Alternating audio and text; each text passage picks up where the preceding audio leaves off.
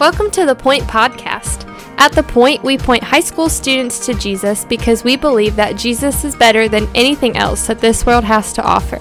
We hope that this podcast is an encouragement to you in your walk with Christ, but that it does not replace the time you're already spending with the Lord. Thanks so much for listening, and here's our awesome high school youth pastor, my husband, Justin Kinley.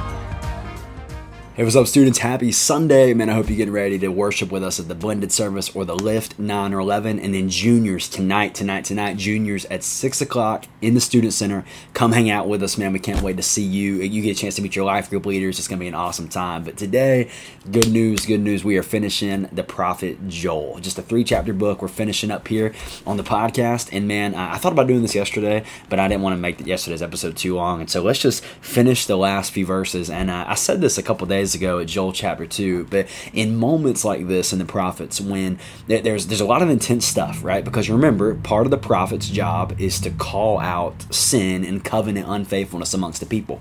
So it's a pretty intense job, right? I mean, it is. But in every minor prophet, again, every one, there's there's hope that's laid out. That that every prophet is embedded with hope, and it's so cool. And um, and you see glimpses of that. And when when you see the glimpses of it, man, it's so beautifully bright. It's just awesome, and it's so cool. And so I love what happens here at the end of Joel because remember yesterday we talked about how God's a good father, doesn't let people mess with his children. So God is going to judge the nations that were um, evil and harmed and oppressed Israel. And so God's a good father And after he does this, after he judges the nations, let's just read through this together. So, Joel chapter 3, verse 17 to the end of the book, it says, So you shall know that I am the Lord your God. So, why is God doing what he's doing? He, he wants his people to know, Y'all want you to know that I am the Lord your God, who dwells in Zion, my holy mountain.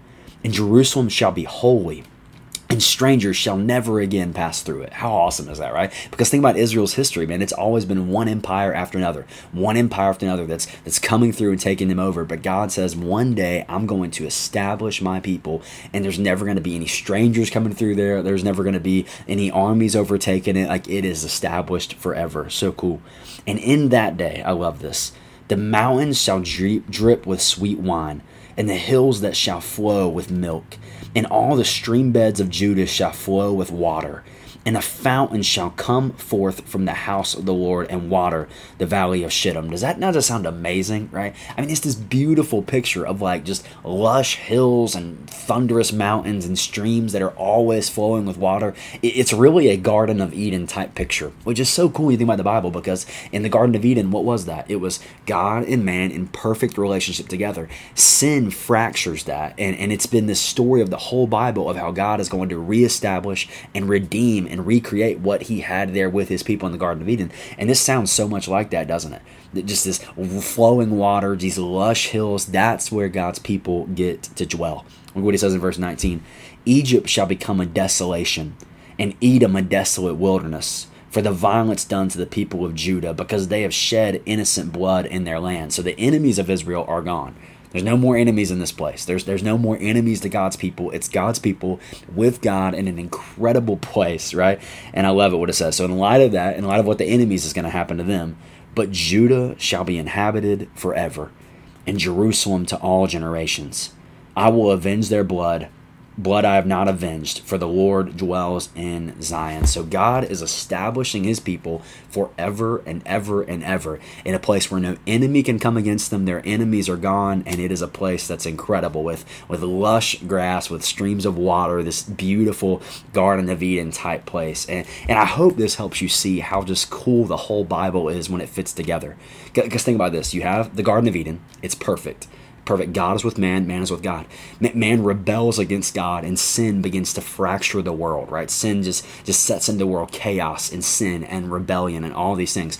And you have these prophets telling the people at this point in time, at this moment in history, the prophets are proclaiming to the people, there's going to be a day when for Joel, God pours out his spirit on us, when God restores us, brings salvation to us, there, there's going to be a day. And then ultimately, we're still looking forward to a day when God is going to, to rid us of our enemies forever and establish Jerusalem once and for all. But there would still be this thing that they were wondering how that's going to happen. Well, what do we know in the New Testament? That, that God has come, that, that God would come in the flesh. John chapter 1, the Word became flesh, that Jesus came took our sin, died on the cross for our sin, was buried in the ground, rose triumphantly for us on the third day, accomplishing life everlasting. And the promise of Jesus is still the promise of Joel that, that he is going to return. He's going to make all things new and read Revelation that he's going to establish a new heaven and a new earth. That sounds a lot like Joel is describing in chapter 3, verse 18.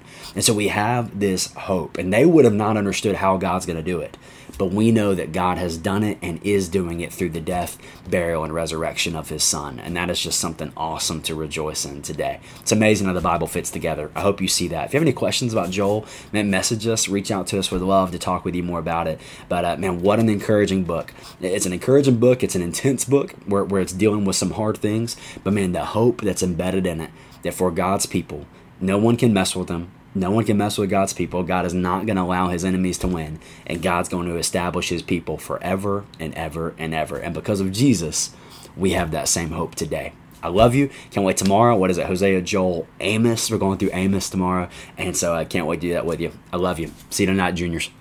Thanks so much for listening. The Point is a ministry of First Baptist Church Indian Trail for high school students. We offer life groups every Sunday morning at 8, 9:30, and 11 o'clock and we meet on Wednesday nights at 6:15. For more information, you can go to our church's website at fbcit.org.